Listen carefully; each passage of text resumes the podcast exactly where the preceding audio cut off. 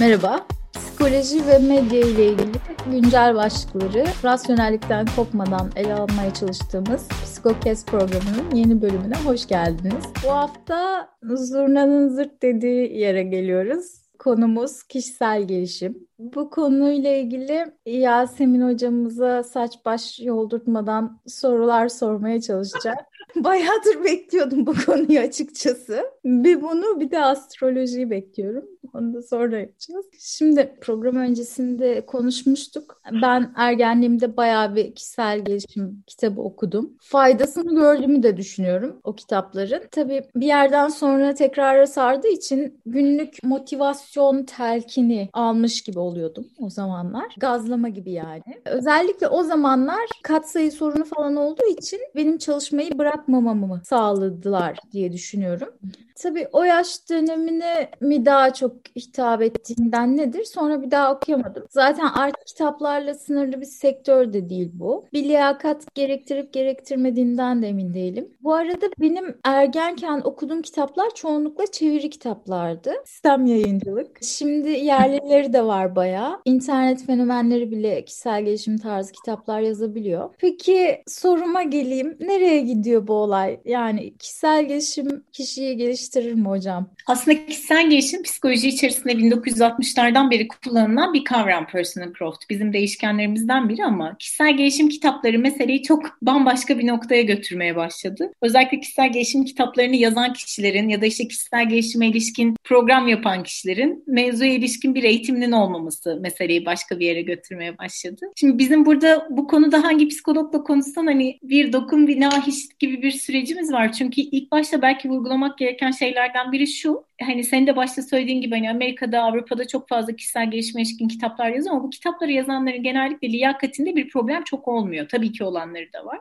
Bir de orada şöyle bir ayrımı da ortaya koyabildiğimiz bir durum var. Psikologların meslek etikleriyle ilgili pardon meslek yasaları ile ilgili bir eksik yok. Türkiye'de biz psikologların meslek yasası yok. Yani biri internet üzerinden ben yaşam koşu eğitimi aldım deyip gidip bir muayenehane açıp aslında bir klinik psikoloğun kendi meslek yasası olsaydı yapabileceği bir işi yapabilir yerine bir başkasına yönelik psikolojik sağaltım sağladığını söyleyebilir. Bu da bizi çok zorlayan bir süreci ortaya çıkartıyor. Çünkü işte bu, bu türde kitapların ya da bu türde bazı yayınların yapılması aslında profesyonel olanla amatör arasındaki sınırı ortadan kaldırıyor. Ve psikoloji aslında bir bilim, kendi içerisinde de çok ciddi bir külliyatı da olan bir bilim. Bunu işte amatörce yapıyorum ben, bir başkasına da yardım edebilirim derken aslında o süreç içerisinde çok daha sıkıntılı başka şeylerin mezun içerisine girdiğini görüyoruz. Çünkü mesela birey okuduğundan ne anladı, o anladığını kendi hayatına nasıl vurguladı, o süreç devam ederken aslında kişinin bir profesyonel yardım alması gerekiyorken profesyonel yardımı ketledi mi bu kitap mesela? Bunu bilemiyoruz. Bunu bilemediğimiz için de süreç bambaşka bir yere gidiyor.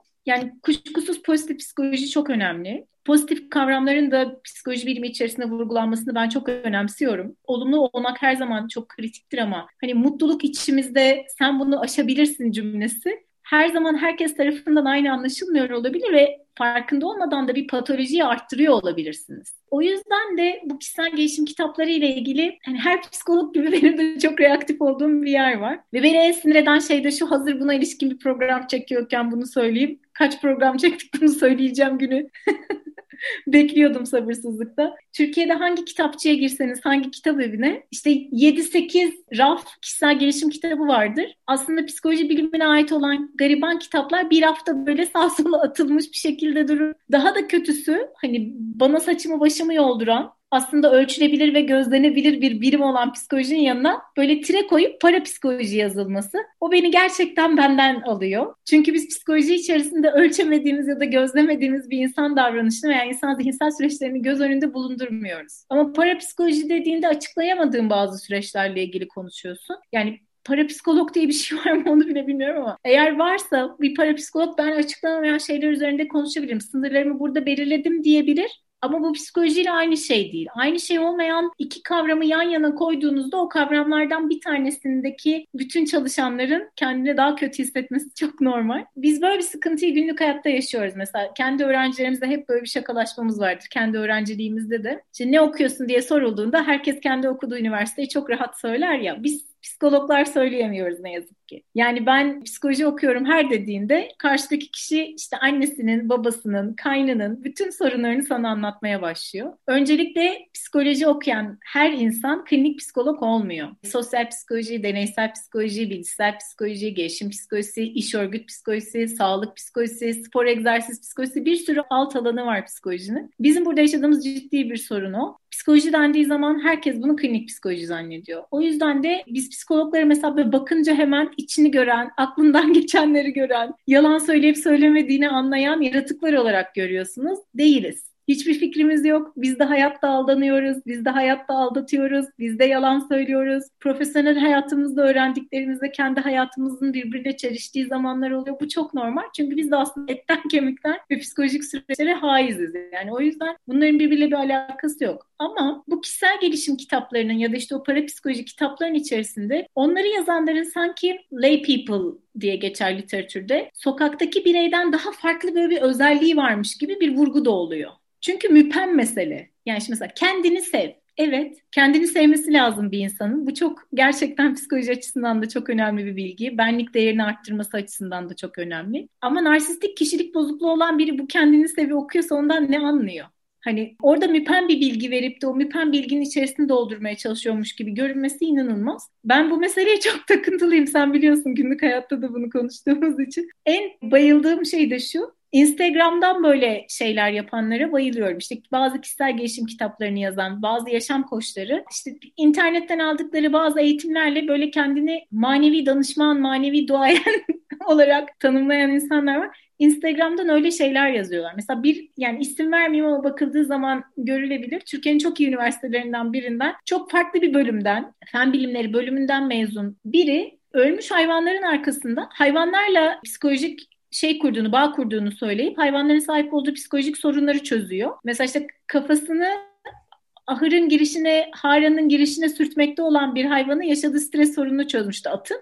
Yani bunun bir bilimsel temeli yok ve bir bilimsel temeli olmayan bir şeyde olmadığını söylediğiniz bir atıfta bulunmak da aslında insanların maddi olarak onlardan bir kazanç sağlayabilmede bir istismarı getiriyor psikolog olmanın böyle bir otorite figürü olma durumu var. Yani sahip olduğun bilgiyle bir otorite figürüne dönüşüyorsun. Karşıdaki kişi bunu bilmediği için de aslında bir kişiye aynı cümleyi belirli sürelerle söylersem telkinin büyüsü diye bir kavram vardır ya bu telkin zaten karşıdaki kişiyi bir noktada büyüleyeceği için o seni zaten evet gerçekten anlıyor o, deyip bir otorite figürü olarak görüyor. Yarın bir gün eğer falla ilgili konuşursak bunu orada bir daha söyleyeceğim. Telkinin büyüsü. Falcılar da bunu yaparlar. Bireyin zaten bir umudu bir beklentisi vardır. Fala gelen kişinin belirli bir umudu, beklentisi olduğuna göre az çok onu kestirir. Bir kişi hayatında hangi alanlarda sorun varsa fal baktırmaya gider. Ya sevgilisiyle, karısıyla, kocasıyla sorunu vardır. Ya ailesiyle sıkıntısı vardır. Ya maddi bir problemi vardır. Ya arkadaşıyla küsmüştür. Onu o sırada kestirip onu söylüyor. Yani belirgin, yuvarlak, müpen bir şey söylüyor. Bazı kişisel gelişim kitapları, hepsi değil. Bu aradaki ayrım tabii ki kritik. Ama bazı kişisel kitapları da böyle müpem. Tam kahve falı gibi. Cümle yuvarlak, sen onun içerisinden ne alacaksan alıyorsun. Sen zaten onu arıyorsun. Algıda seçicilik dediğimiz kavram da burada geçerli değil mi? Hani ben benim için kritik olan şeyleri zaten orada arıyorum. E, aradığım şeyde bulduğumda o kitabın bana çok iyi geldiğini düşünüyorum. Kendime yardımcı olan bu tür kitaplar ama benim profesyonel yardım almamı engelliyor olabilirler. İşte bu ortamın enerjisi çok olumsuz, ağrımı benim etkiledi dediğinde biri bu kişinin psikolojik durumuyla ilgili bir şey söylüyor olabilir ama psikolojik sağlıkım aura üzerinden gözleyemediğimiz, ölçemediğimiz, konuşamadığımız, birbirimize aktaramadığımız bir şey üzerinden çok da çözümlenebilen bir durum olmuyor.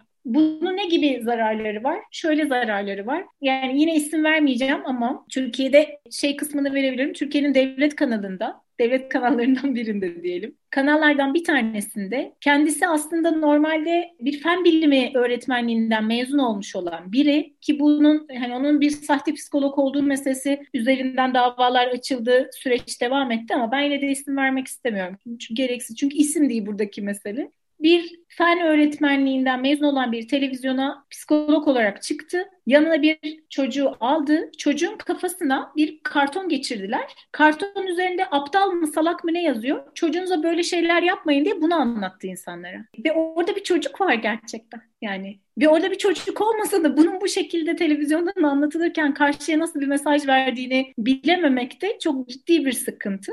Bu sahte psikoloğa daha sonrasında sorulduğunda yurt dışından bir yerden aldığı seçmeli psikoloji derslerinin bunu yapmaya ona ehil kıldığını söyledi. İşte bu tam da senin aslında programın başında söylediğin yere getiriyor. Burada liyakati nasıl belirleyeceğiz? Burada liyakati belki de bu konuda bir lisansının olup olmamasına göre belirleyeceğiz. Dünyada da bu lisans lisans eğitimini almak ya da yüksek lisans eğitimini almak ama en önemlisi PhD'yi doktorayı almakla belirli olan bir şey. Hani bu tür türlü lisans ve lisans üstü eğitimleri almamış olan birinin bir başkasını psikolojik olarak istismar etmesi haliyle ya bu ciddi anlamda toplum sağlığını da zedeleyebilecek bir şey. O yüzden de bu kişisel gelişim kitaplarına bağlı olarak başlayıp daha sonrasında işte enerji danışmanlığı, yaşam koçluğu olarak devam eden o yolun gidişatını ben çok iyi görmüyorum. Normalde çok böyle şeylerde biliyorsun rejit değilimdir, katı değilimdir. Olabildiğince her türlü yeniliği algılamaya çalışırım. Ama buradaki bir yenilik değil. Yani buradakinde başka bir problem var. İstismara, fiziksel veya cinsel istismara uğramış olan bir kız çocuğunu karşısına alıp kendini sev demek doğru olmuyor olabilir. Yani bir klinik psikolog buna ilişkin yapabileceği pek çok başka açıklama oluyor olabilir. Farkında olmadan mevzuyu başka yere sürüklüyor olabiliriz. Biz o yüzden yaz döneminde hatırlarsın sen de bu uzaktan eğitimle açık öğretimde pardon açık öğretimde psikoloji okunma ihtimali olduğunda açıldığı zaman bölüm bütün psikologlar ülkedeki ayağa kalkma sebebimiz buydu. Bu bizim rekabetten kaçmakla daha çok insanın psikoloji okumasıyla ilgili değil aslında hak sağlığını korumaya yönelik söylediğimiz bir şeydi.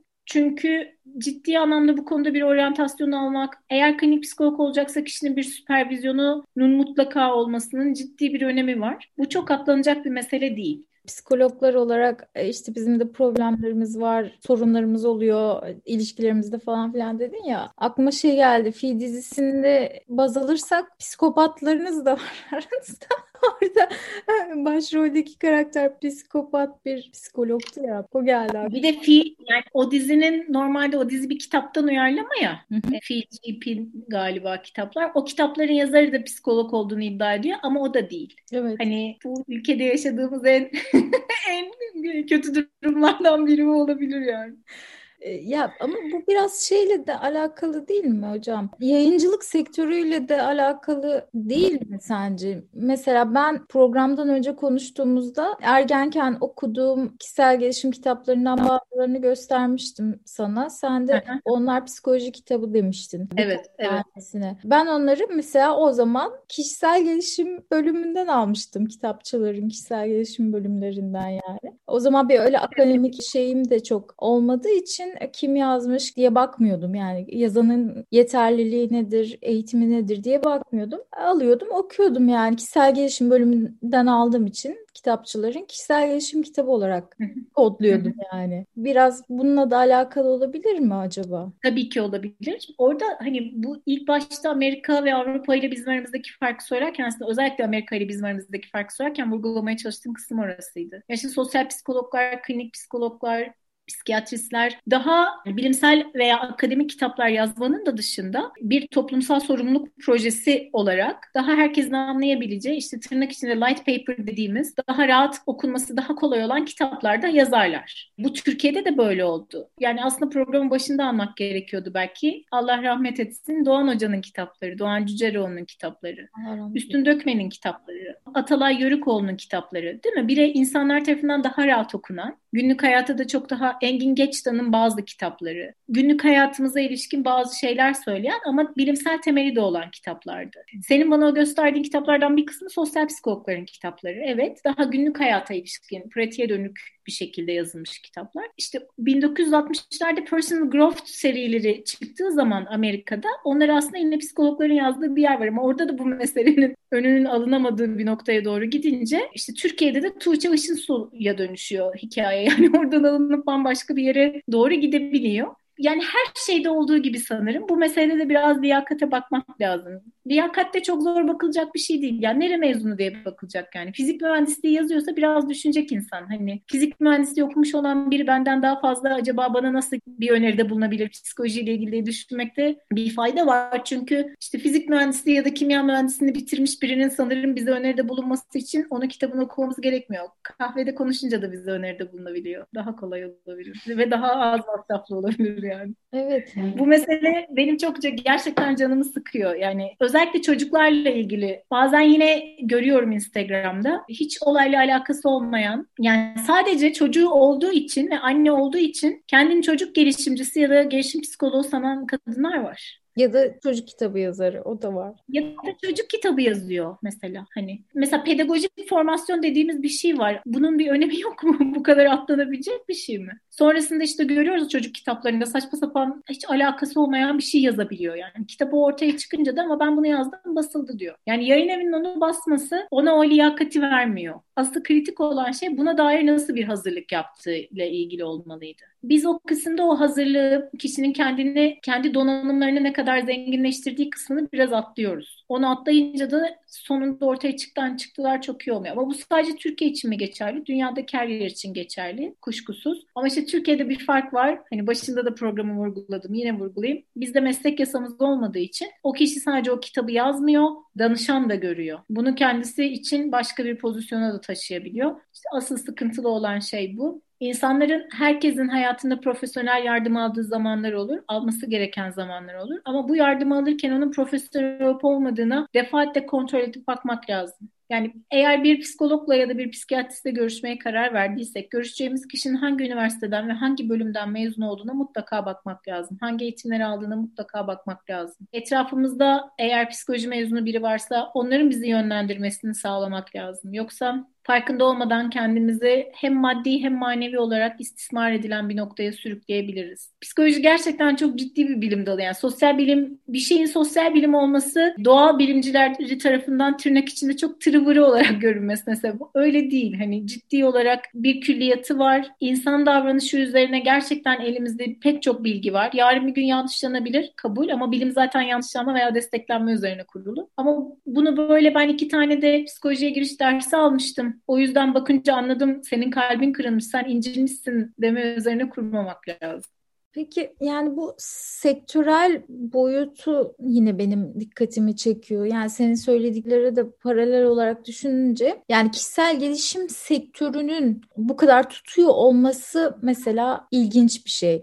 John Baudrillard'ın Tüketim Toplumu kitabında şey geçiyor. İki reklamı karşılaştırıyor Baudrillard. Bir çok lüks bir arabanın işte Mercedes marka bir arabanın reklamındaki söylem işte kendin olmak üzere üzerinden yürüyen bir söylem. Bir de şampuan reklamı yine aynı şekilde konuşan kişi işte reklamın sesi şey diyor artık her zamankinden daha fazla kendimim falan diye Hı. bunları ikisini karşılaştırıyor ve şey diyor Baudrillard ya neye göre yani tamam kendin oluyorsun işte ne bileyim işte saçını boyuyorsun çok doğal bir sarı ve diyorsun ki işte her zamankinden daha çok kendim oldum. Hı. O kadar doğal yani kendin nesin ondan daha nasıl daha kendin olabilirsin bunu sorguluyor. Ondan kişisel gelişimle çok bağdaştırıyorum ben bu incelemesini. Burada da işte senin de demin dediğin gibi yani kendini sev. Okey ama yani bu neyi baz alıyor? Şimdi psikolojiyi baz almadığını sen bir şekilde aslında söylemiş oldun. Hangi değer sistemini baz alıyor da bu kadar insanlar bunu talep ediyor acaba? Yani aslında işte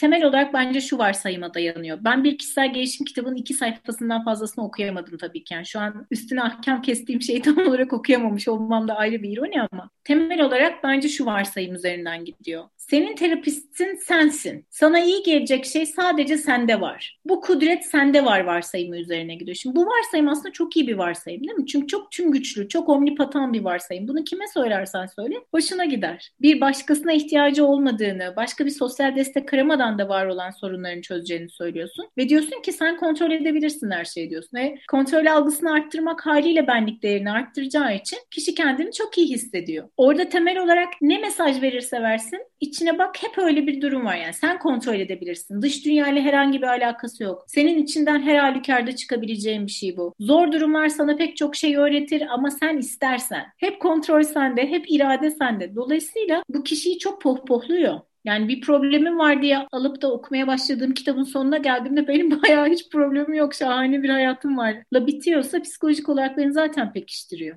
Kişisel gelişim kitaplarının bence biraz özellikle bazı zamanlarda psikoterapiye karşın tercih ediliyor olmasının sebeplerinden de biri bu. Yani ben bir sosyal psikolog olarak psikoterapiyle ilgili ahkam kesmek istemem ama en azından bildiğim kadarıyla söyleyeyim. Bir profesyonel yardım alındığında yani bir psikoterapiye gidildiğinde karşıdaki kişi size pamuklara sarmaz. Bazen sorunlarınızla yüzleşmeniz gerekir orada. O sorunlarla siz yüzleşirken bir metafor yapacak olursak bu bir yolsa ve o yolda yürüyorsanız siz sorunlarınızla karşılaştığınızda sizin yanınızda yürüyor olabilir. Sizinle beraber o soruna bakıyor olabilir. Birlikte seyrediyor olabilir. O seyir halinde sizinle yer alıyor olabilir. Ama o sorunlar sırasında sizin üzerinizde kapanıp sizi korumaz. Ama kişisel gelişim kitabı onu yapıyor. Yani soruna tam anlamıyla bakmıyoruz ve sana diyor ki Aa, hayır sen şahanesin sen bunun üstünden çok iyi baş edeceksin, çok iyi geleceksin, hiçbir problem yok. Bu hani bu ego boost eden sürekli böyle kişinin benlik değerini sadece arttırmaya yönelik bir söylem bireysel olarak işe yarıyor tabii ki. Ama doğru mu? Değil. Çünkü sorun hala orada duruyor yani. Ben yolda yürürken çukurun etrafından döndüm gittim ama o çukur hala orada. Ve onun hala olduğunu ben hem zihnen biliyorum hem de hayatımda o sorun var. Büyük ihtimalle birazcık bu insanın biricik olduğuna dair özlem ve insanın telkine bu kadar meyletme yeteneğinin ya da meyletme eğiliminin diyelim getirdiği boşluktan kaynaklanıyor bence. Evet yani işe yarıyor dedin yani şunu demek istedin anladığım kadarıyla. O an işe yarıyor ama uzun vadede daha büyük problemleri de çıkarma ihtimali Tabii. var. Şöyle işe yarıyor derken kişinin zaten sorunlarla çok yüzleşesi yoksa o fonksiyonunu yerine getiriyor. İşe yarıyor derken demeye çalıştığım oydu orayı düzeltelim. Bir işlevi oluyor ama o işlevi bizim istediğimiz veya o kitabın kendisinin vaat ettiği işlev değil. O anda daha benim o sorunları görmemi engelliyor. Başka güne erteliyorum, öteliyorum, devam ediyorum. Ben zaten şahane bir insanım. Hayatta yapamayacağım hiçbir şey yok. Bu kudret bende var deyip benim o günde evden çıkmamı sağlıyor. Benim o gün evden çıkmamı sağlıyorsa bu kitabı okumakta ne sakınca var diyebilirim ben bir okur olarak. Ama senin evden çıkmanla ilgili var olan o ana sorunu çözmedi diyebilirim ben bir psikolog olarak karşılığında.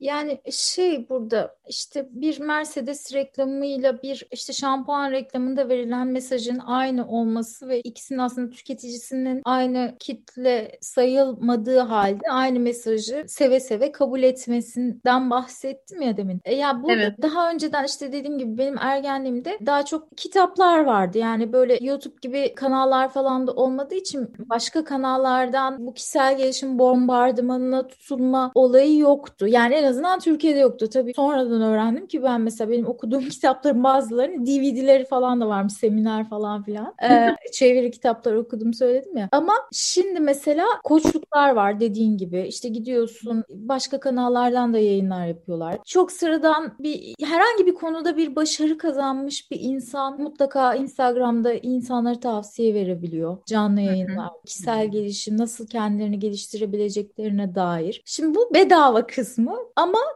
koçluğa gitmek, o eğitimleri, Tabii. seansları almak para ödenerek yapılan bir şey. Ve evet. ben işte biraz sordum. Çok da ucuz değil yani. Bir psikolog seansından daha ucuz değil. Hatta bazıları toplumda ne kadar başarılı bir iş yapmış imajı yaratabiliyorsa o aranda ücretleri artıyor bu koç tabii, meselesinde. Tabii. İnsanlar bir psikoloğa gitmek yerine belki bazen daha fazla para vererek niye buna gitmeyi tercih ediyorlar? Burada ben şey yapıyorum. Yani bu oluşturdukları imajla bir alakası var herhalde. Yani senin söylediklerinden de çıkardım bu.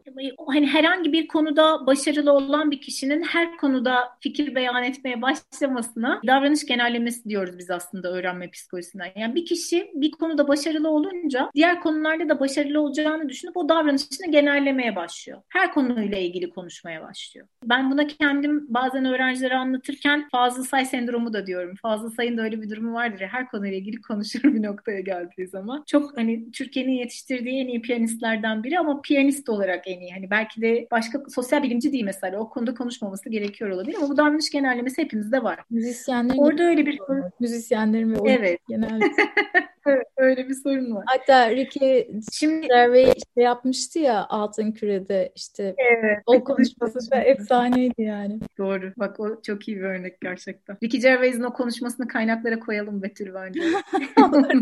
Yani şey ediyordu yine kaynaklarımıza koyarız da izlemeyenler için söyleyeyim oyunculara sesleniyor. Yani sizin herhangi bir konuda kamuya bir mesaj verme, evet. akıl öğretme yetkiniz yok. Doğru düzgün bir eğitiminiz yok çoğunuzun. Lütfen ödünüzü alın, Tanrınıza şükredin ve gidin tarzı bir şey.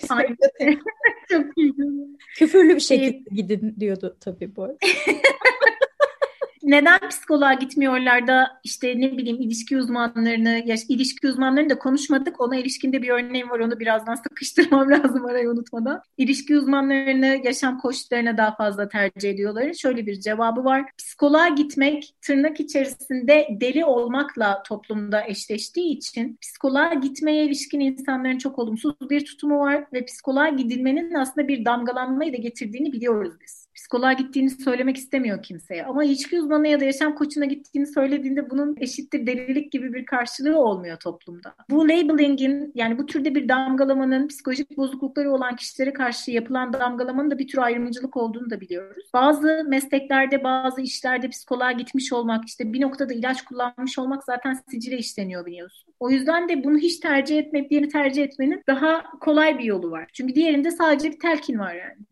buna ilişkin medikal bir kayıt düşmeyecek. Bence hem toplum tarafından damgalanmamak hem de psikiyatriste gidince medikal bir kaydın düşmemesi burada tercihi daha da arttırıyor. Bir ikincisi de aslında onu sen söyledin. Bence çok da önemli. Medyanın da inanılmaz bir gücü var burada. Medya ilişki uzmanlarının, yaşam koçlarının, NLP uzmanlarının, işte enerji boosterların, enerjicilerin daha fazla göz önünde bulunduğu bir süreci ortaya daha çok çıkartıyor. Şimdi psikologlar veya psikiyatristler, ruh sağlığı çalışanları genelleme genelleme yapmaktan kaçındıkları için haliyle sosyal medyada bu türde genellemelerin de sonuçlarından çok hoşlanmayacakları için daha geri planda duruyorlar. Tırnak içine daha mütevazi kalıyor olabilirler. Ama ilişki uzmanları için ya da işte ne bileyim yaşam koçları için böyle bir sınır yok. Sınır olmadığı için de muhteşem örnekler verip muhteşem genellemelerle devam edebiliyorlar. Bir ilişki uzmanı örneği vardı diyordum. Tam onun üstünden verebilirim bu örneği. Bunu benim bir öğrencim bulup göstermişti. Sonra birkaç öğrencim hep beraber Zoom'dan açıp izledik. Dehşete düşmekle gülmek arasında bir duyguyla izliyoruz yani. Bizi gerçekten dehşete de sürüklüyor. Çünkü altında ona yorum yapanlar, bunu beğenenler var ve az değil sayısı. Ama aynı zamanda da yani mesela işte erkeklere çakallar mı diyordu, panterler mi diyordu, yılanlar mı diyordu öyle bir şey diyor. Ve bunu yapan bir erkek erkeklerin çakallıkları gibi bir şey anlatıyor. Ben durunamayıp CV'sine baktım. Yani iletişim mezunu, işte birkaç yıl İtalya'da yaşamış. Hani bu hikayeye nasıl bulaştığı belli değil. Sadece YouTube'da YouTube'dan bir hesap açıp da kadınları koruyor bu arada. Kadınları erkeklerin çakallıklarını anlatıp, erkeklerin iç yüzlerini anlatıp kadınları korumak. Amacı bu. Sağ olsun biz kadınların süpermeni. Pelerininle birlikte önümüzde uçarak bize yol gösteriyor. Biz kadınlar salak olduğumuz için ilişkilerde kendi tercihlerimizi yapamıyoruz. O bizim yerimize yapıyor anlatıyor. Bakın diyor mesela şöyle şeyler var inanılmaz ya. Mesaj attınız. 3 saat içerisinde dönmezse bilin ki orada başkalarıyla mesajlaşır falan diyor yani. Hani ilişkilerin dinamikleri, kendi yapıları, insanların bağlanma düzeyleri, bağlanma çeşitleri bunların hiçbiri yok. Ben izlerken böyle hep şey şakasını yapıyorum çocukları. Şu an kişiler arası ilişkiler literatürünün kemikleri sızlıyor. Şu an bol bir mezarında ters döndüm.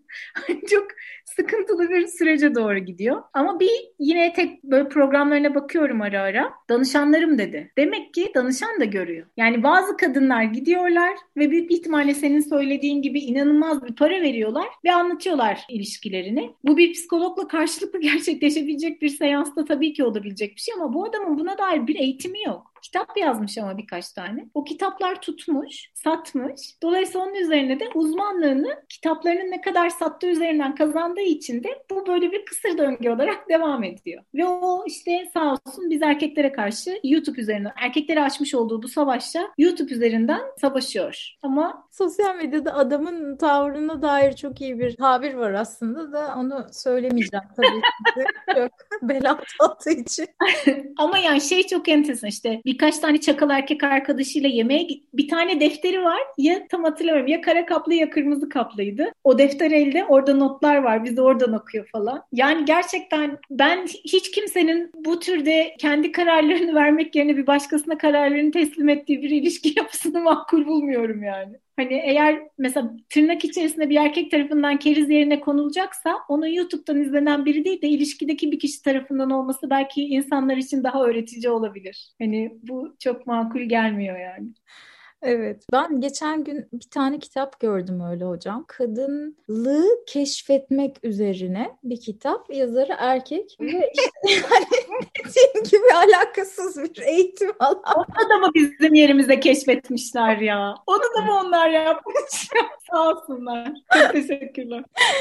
En 8 Mart Dünya Kadınlar Günü'nü bizsiz kutluyorlardı.